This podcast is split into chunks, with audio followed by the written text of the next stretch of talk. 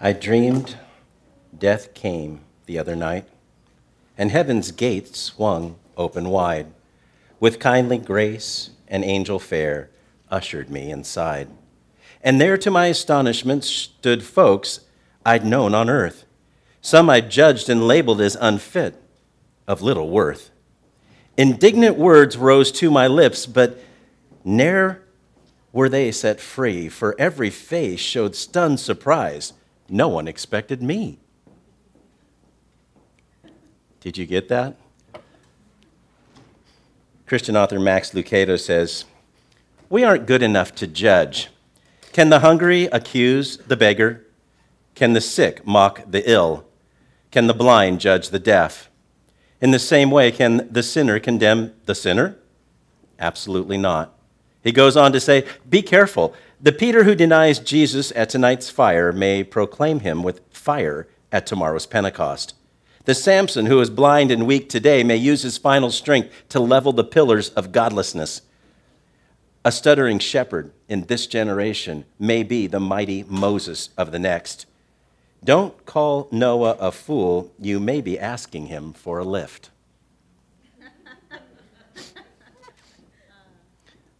You know, I've said before that I enjoy reading fantasy adventure novels like The Lord of the Rings. You know, the Lord of the Rings is a great example of an epic fantasy in so much as it spans three volumes with multiple storylines and characters. It even has a prequel called The Hobbit. Now, for anyone who has read the books or even just watched the movies, most people seen the movies? Okay, if you've not read the books, you've probably seen the movies. Can you imagine how confusing it would be to jump in the middle of the story? If you started in the middle book, the two towers, and, and you didn't know what led up to that through the fellowship of the ring. Well, going through the book of Romans will be like that to a certain degree if you miss a week. I just promise you it's going to be like that if you miss a week. What we will cover today is actually it's part of last week's thought process, and that's just how Paul does it is an extension of the case that Paul is making about the gospel of Christ, the good news that our world needs so badly. I'd invite you to turn with me to Romans chapter 1. Today's passage starts in verse 26, but like I said, it's an extension of what we looked at last week. Paul is building a case for why the good news is so important. And he continues that case in the same way that he was doing last week by telling us our desperate need for the good news.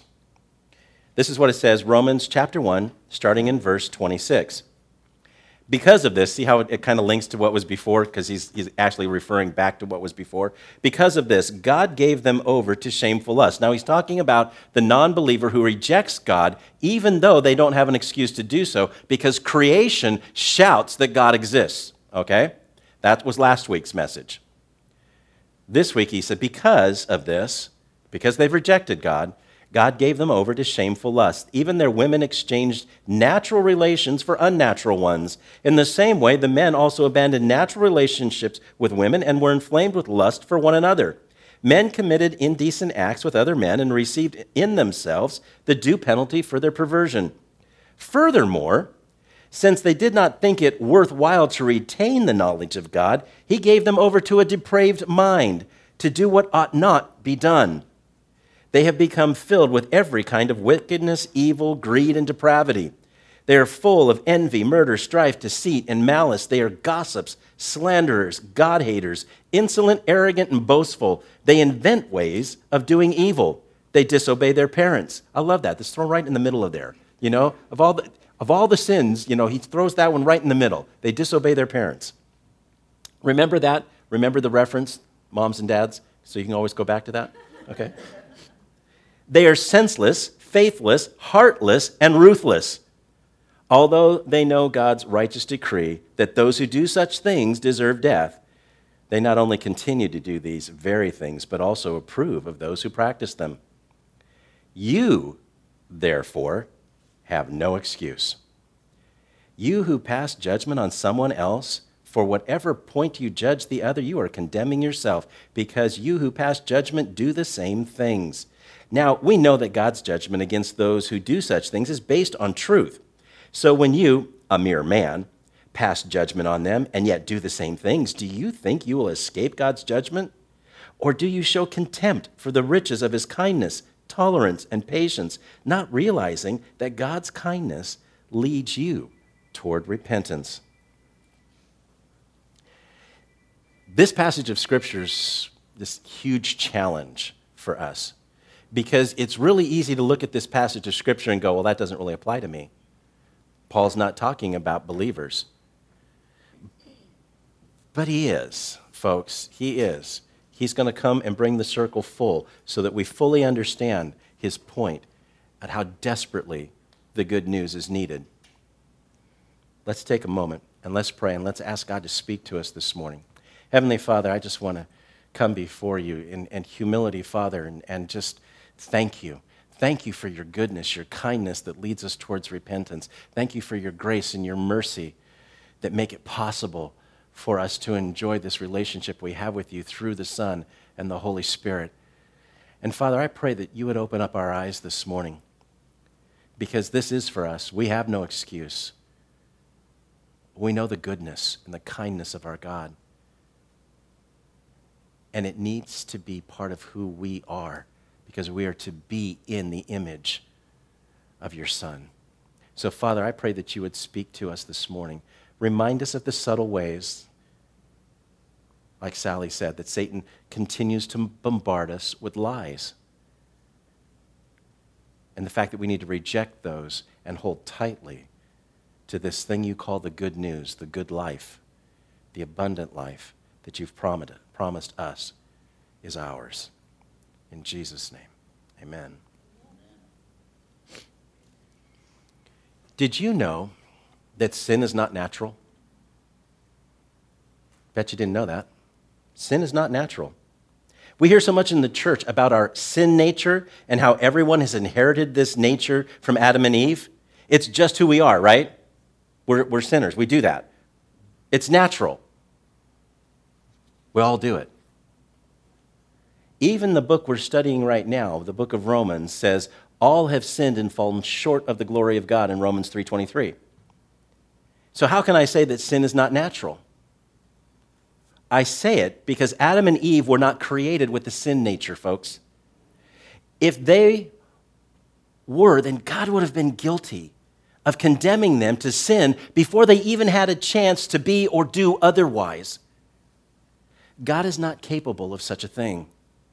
He created mankind to live in fellowship with him, which would not even be possible if sin were present in the garden. In fact, when sin entered into the equation, they had to leave the garden.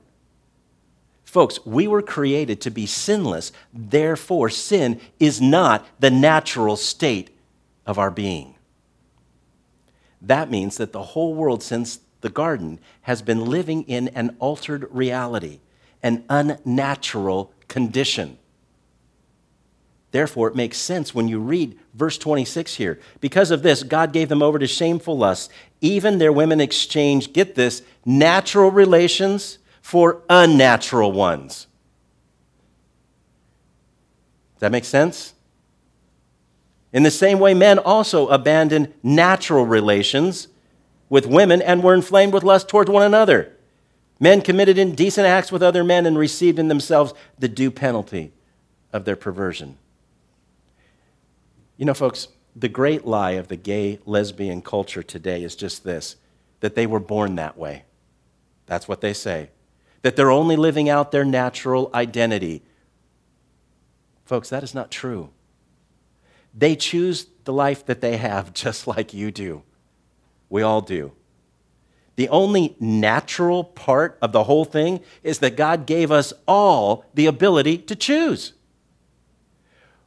We're going to talk about sin and its power and its influence in the world in the weeks to come because Romans deals with it extensively, especially through chapters 5 and 6 of the book of Romans. But this one thing I want you to keep in mind you were not created to be a sinner. You were created for fellowship with a perfectly holy God, a God who provided you, fortunately, with a pathway into holiness that you have the ability and the right to choose. If God created you for holiness and fellowship with Him, then anything less cannot be natural. By virtue of reason and scripture, it is therefore unnatural to sin. Any questions? We all got it? Okay? Everybody's on the same page. All makes sense. Don't want anybody to misunderstand any part of this. I am not preaching that we are sinless. Some people go there. We are not sinless. Okay? I am preaching that sin is not our natural condition.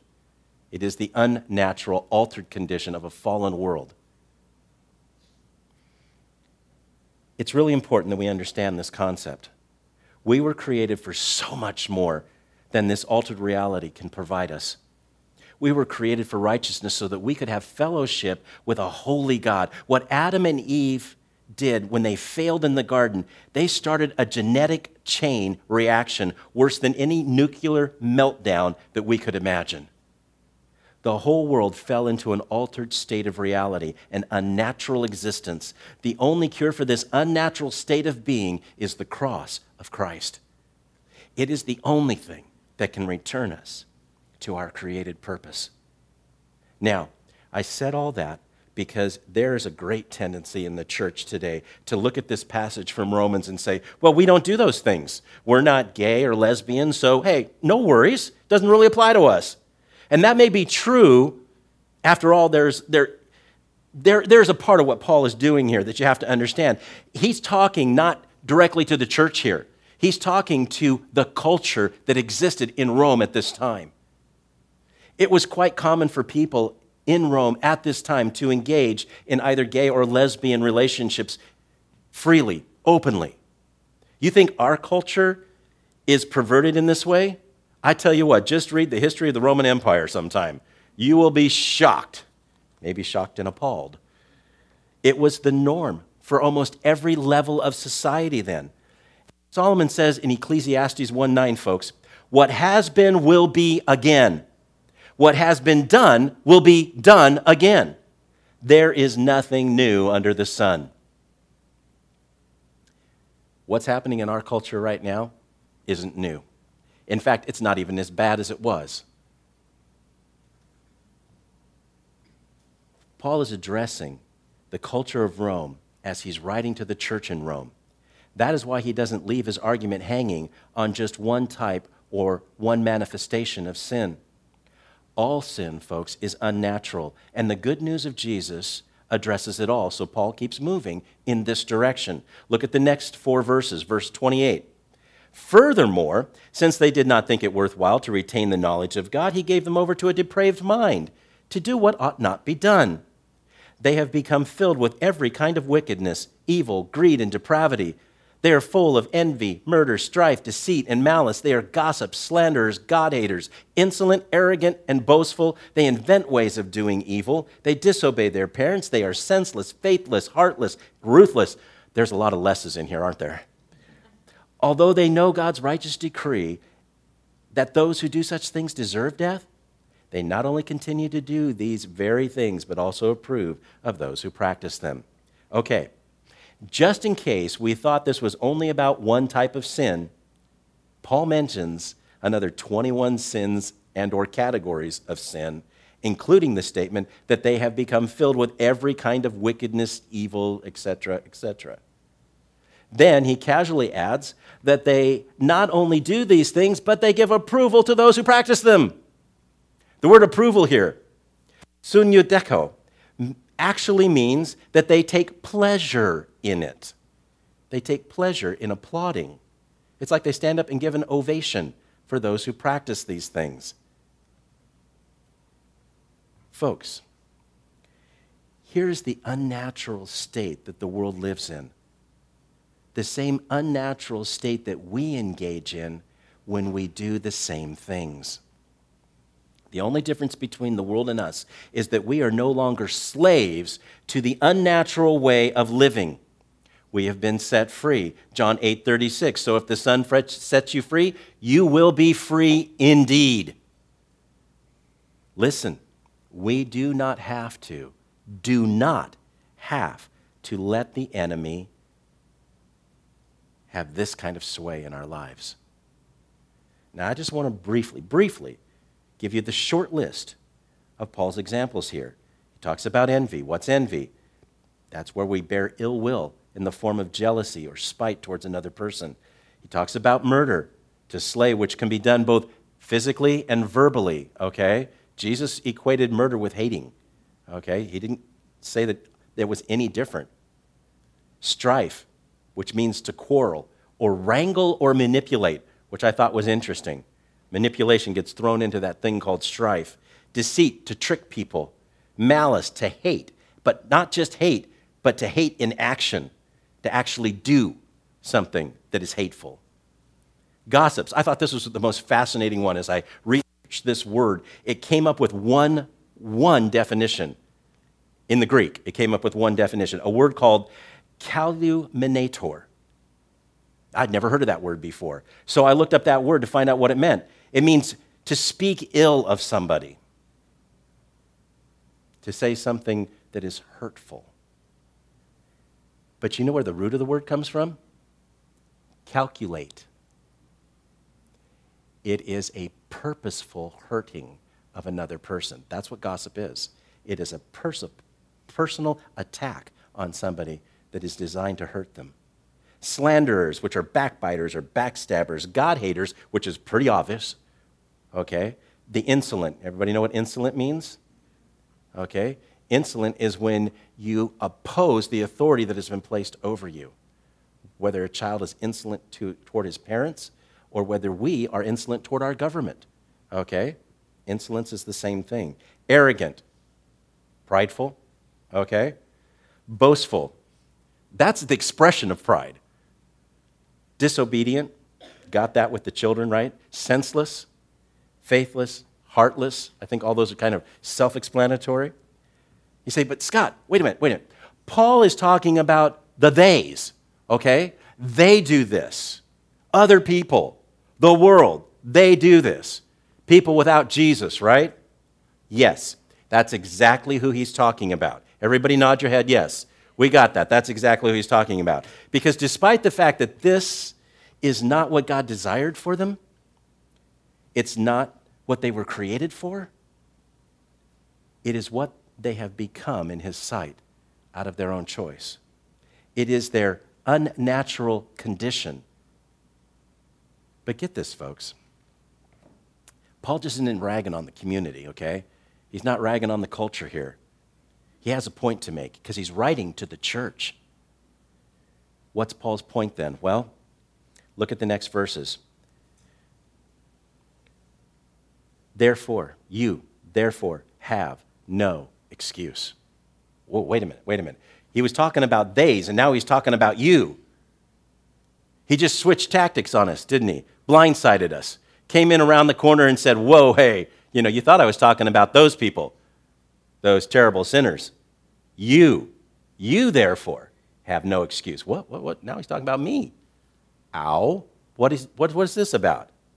You who pass judgment on someone else for whatever point you judge the other, you are condemning yourself. Because you who pass judgment do the same things.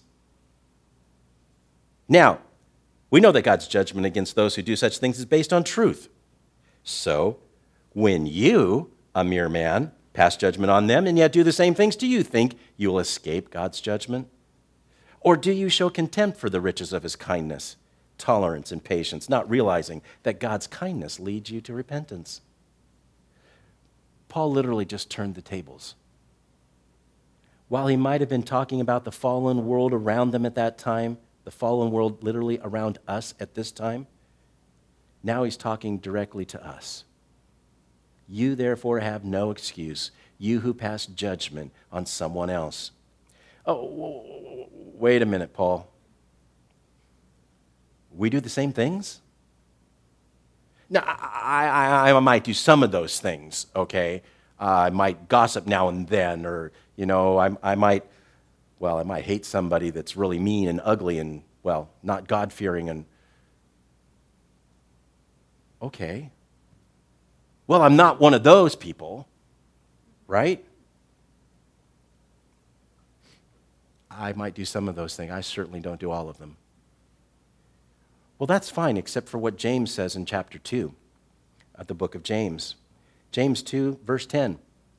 For whoever keeps the whole law and yet stumbles at just one point is guilty of breaking all of it. Ow. Okay, that hurts.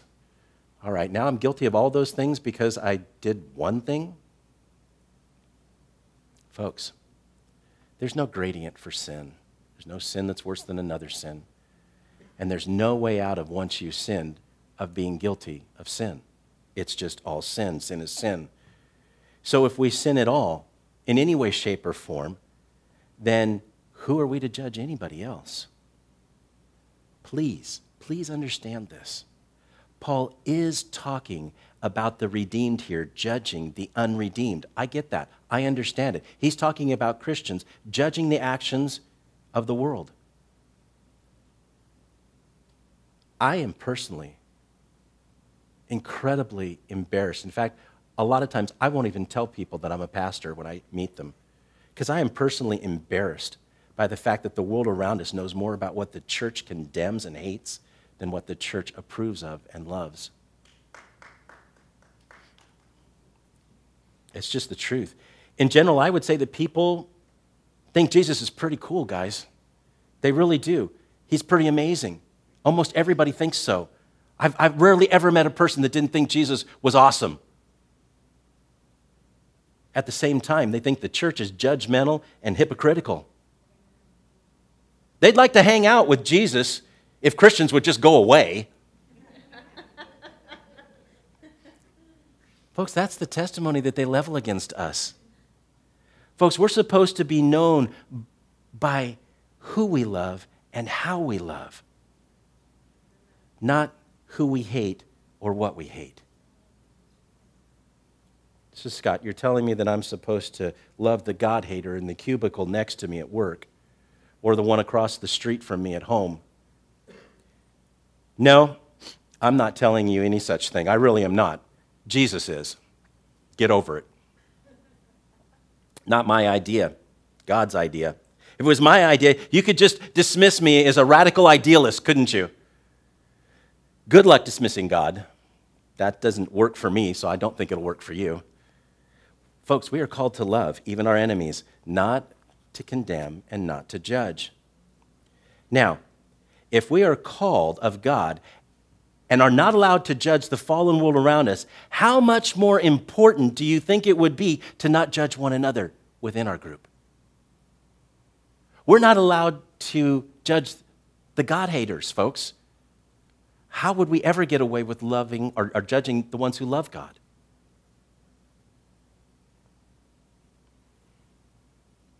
Jesus, when he was talking to those who would follow him, declared in the Sermon on the Mount, Do not judge, or you too will be judged. For in the same way you judge others, you will be judged. With the same measure you use, it will be measured to you.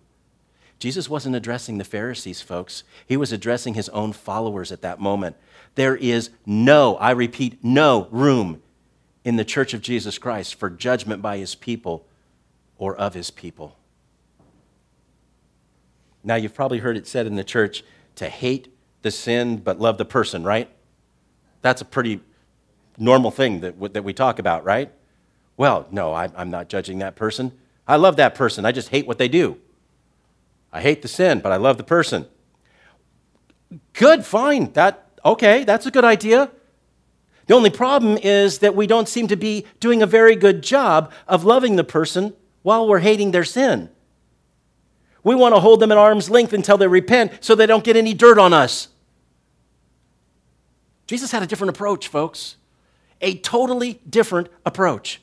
He went to dinner with them, he went to their houses, of all things. He loved them, He embraced them. He honored them, knowing full well their sin and not worried at all that he would be misunderstood by the religious or somehow soiled by the taint of their sin. One of the things I hope to convince you of as we walk through the book of Romans is you're standing in Christ. I want you to know and understand and live your standing in Christ so completely that you can love like Jesus loved.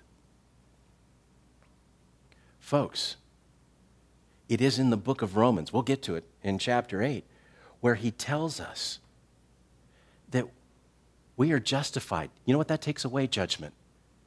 Judgment is, is trumped in being justified, but we are also glorified. In other words, we are also set apart for God in heaven, seated with Jesus in heavenly places, okay? Sin of the world around us cannot take that away from us. Do you get me? I, re- I remember when I was younger, I was young and I was immature, okay? And I didn't understand any of this. I still lived under the teaching of people who said, get as far away from sinners as possible, separate yourself. That teaching still exists in the church today, by the way, okay? And, and it comes from the Bible, by the way.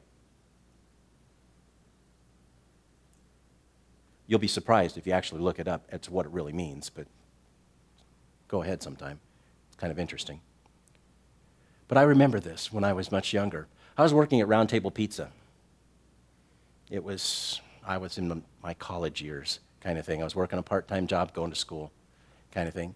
And they hired a young man who was obviously gay, just very blatantly out there gay. I didn't really have a problem with the young man until he tried to hit on me.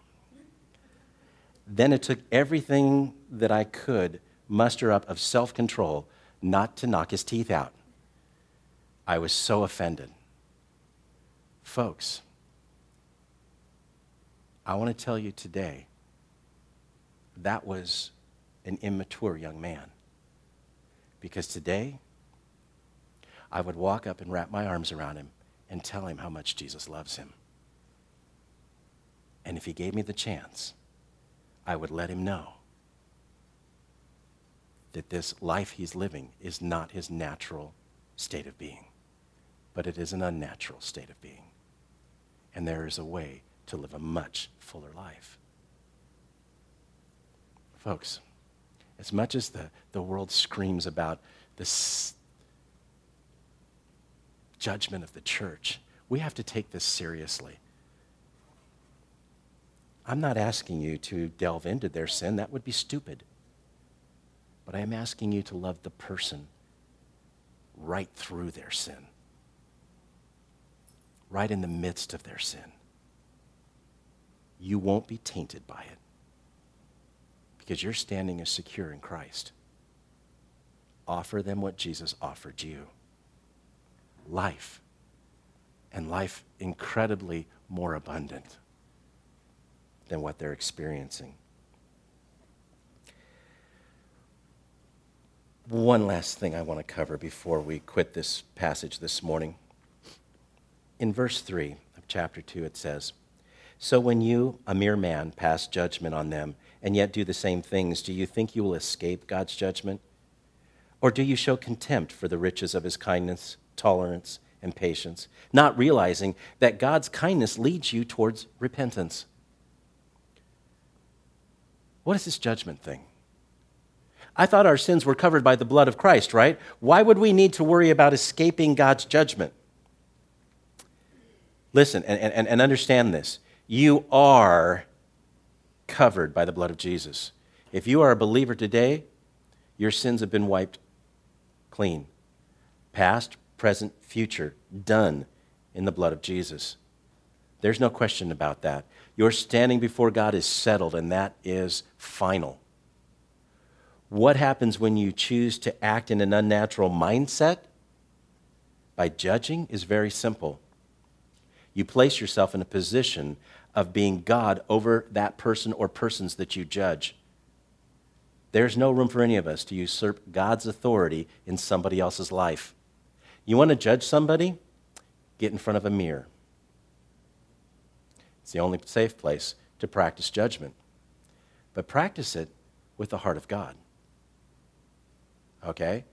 You're not allowed to berate yourself. Jesus died for you. Do you understand that? You are worth far more than you understand. But if you want to judge something, the mirror's a good place to go. There's no room for any of us to stand in God's place for another person's life. If we do, folks, I guarantee there are natural consequences for your unnatural behavior. I'm calling unnatural behavior sin, okay? Jesus said very simply that you will receive back the measure by which you judge. Measure isn't just about quantity, folks, it's also about type. Basically, you practice judging others, calling out their sin, condemning their choices, then expect that they will do the same to you. You're going to get it back. It's not something that Jesus recommended that we try. In fact, the only ones he said should even think about throwing stones are those who have no sin in themselves, right? I, I just, I, I picture this in my brain, you know? I just picture this in my brain. What would have happened back then? And, and, and, and I'm, I'm, this is pure conjecture. It doesn't happen in Scripture that I know of. It's just pure conjecture. What would happen back then? If somebody, let's say, found guilty of the sin of adultery, and they're taken out to the edge of town, backed up against a wall, and everybody's got a rock, and it's time to put them to death. What would happen if that person picked up a rock themselves and said, Go ahead, Take your best shot. But you sin too. So be careful, because I can throw back. I wonder how many people would have thrown. Jesus basically did the same thing, he just did it without picking up a rock. You who have no sin, you get to throw the first stone. Consider, folks, consider the mercy of God towards you and the vastness of your sin before you try to condemn someone else's shortcomings.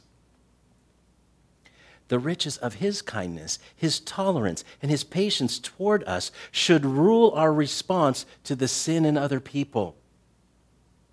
Folks, I know far too much of my own sins and the depth of my wanderings from God into that unnatural way of living to place myself as a judge over anybody, even those who openly hate God or hate me. After all, do I not despise God and His loving kindness toward me when I choose to live in a way that is counter to who He created me to be and then redeemed me to be? Of course I do. It's something to consider. In fact, that really is the core of what Paul is trying to communicate here. He's really not ragging on the community. You know, he's not ragging on the culture of Rome. He's trying to get it across to the church. Love these people. Reach out to them, embrace them like Jesus did. You don't have any room to push them away. You don't have a right to hold them at arm's length because you're sinners just like they are. You may not do the same things they do, but you do do things that are sinful. We all struggle with this part. It is the unnatural part of who we weren't created to be. Folks, we have been given so much. We have been loved so deeply. We have been honored so thoroughly and so freely by God. Should we ever have a different response to someone else? than how God has responded to us? Not if Jesus lives in us. Matthew chapter 10, verse 8 says, Freely you have received, freely give.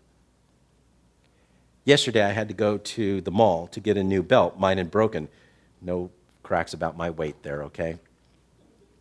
It just wore out. On the way home, we drove by a church that was putting out those little crosses on the lawn as a reminder of all the lives that are lost to abortion in our country every year. It's sort of a silent protest against one of the many unnatural ways that our culture expresses itself. I was reminded, however, of this story that had a very different approach. I want to close with this story from the Christian American. It's a magazine. It's, a, it's actually from October 1995, so some time ago. It reads this Most of us were shocked in early August when Flip Benham, National Director for Operation Rescue, Operation Rescue would be the antithesis of Planned Parenthood. Okay, it would be the opposite of abortion. It would be people trying to rescue babies. We were shocked when Flip baptized Norma McCorvey, the woman known as Jane Roe in the U.S. Supreme Court's 1973 Roe versus Wade decision. The events leading to the baptism started with an apology. Earlier this year, Benham relocated the OR's national headquarters right next door to the abortion clinic where McCorvey worked. That same week, Benham spoke to McCorvey. He apologized for an earlier encounter when he had told McCorvey that she was responsible for millions of, of abortions. I saw that those words really hurt you, I told her. I asked her to forgive me. She said, Oh, yes, it did hurt. But McCorvey forgave Benham, and the two struck up a friendship. Even before her conversion, McCorvey spoke freely about that friendship. I like Flip, McCorvey told a reporter in March of this year. He's doing his thing. The unconditional love that Benham and other OR workers showed McCorvey eventually broke through, though. Through an icon to the pro abortion movement, McCorvey, well, she felt used by them. She might have been their poster child, but she felt used. As she saw firsthand the love of Christ through her new friends, McCorvey eventually felt more comfortable with them than with her own clinic workers. She even dropped by the OR's offices, and sometimes she would pick up the phone when nobody else was available. That love and acceptance led McCorvey to a Dallas area church where in late July she put her life in God's hands. Jane Roe was who the pro abortion side cared about most, Benham says, but God was always concerned with Norma McCorvey. The non condemning love continues today. McCorvey has quit her job at the clinic. She now works for the OR. But she and Benham still do not see eye to eye on every issue. But that's okay. We've got to give her some time and some space, says Benham. Changes on such a personal level, they take a little bit longer. McCorvey's conversion reminds all of us that the people who represent our opposition, even those whose actions we find most repulsive, are still loved by God and are not beyond his reach. It moves this issue from politics to the gospel, the good news of Jesus Christ. That is where God wanted it anyway, says Flip Benham. Folks, we have a choice. We have a choice. We can have our holy huddle here and hold the world at arm's length. Or we can do what Jesus did. He walked out into that world, right into the midst of their unnatural lives, and he showed them what a natural life looked like. And like Flip, he loved them right where they're at, accepted them right where they're at honored them right where they were at. And eventually, eventually, people will come around to what is natural to live a life before God that is natural, who He created us to be. Let's pray. Heavenly Father, I, I, I'm, I'm amazed at how simple the gospel is, at how simple the good news really is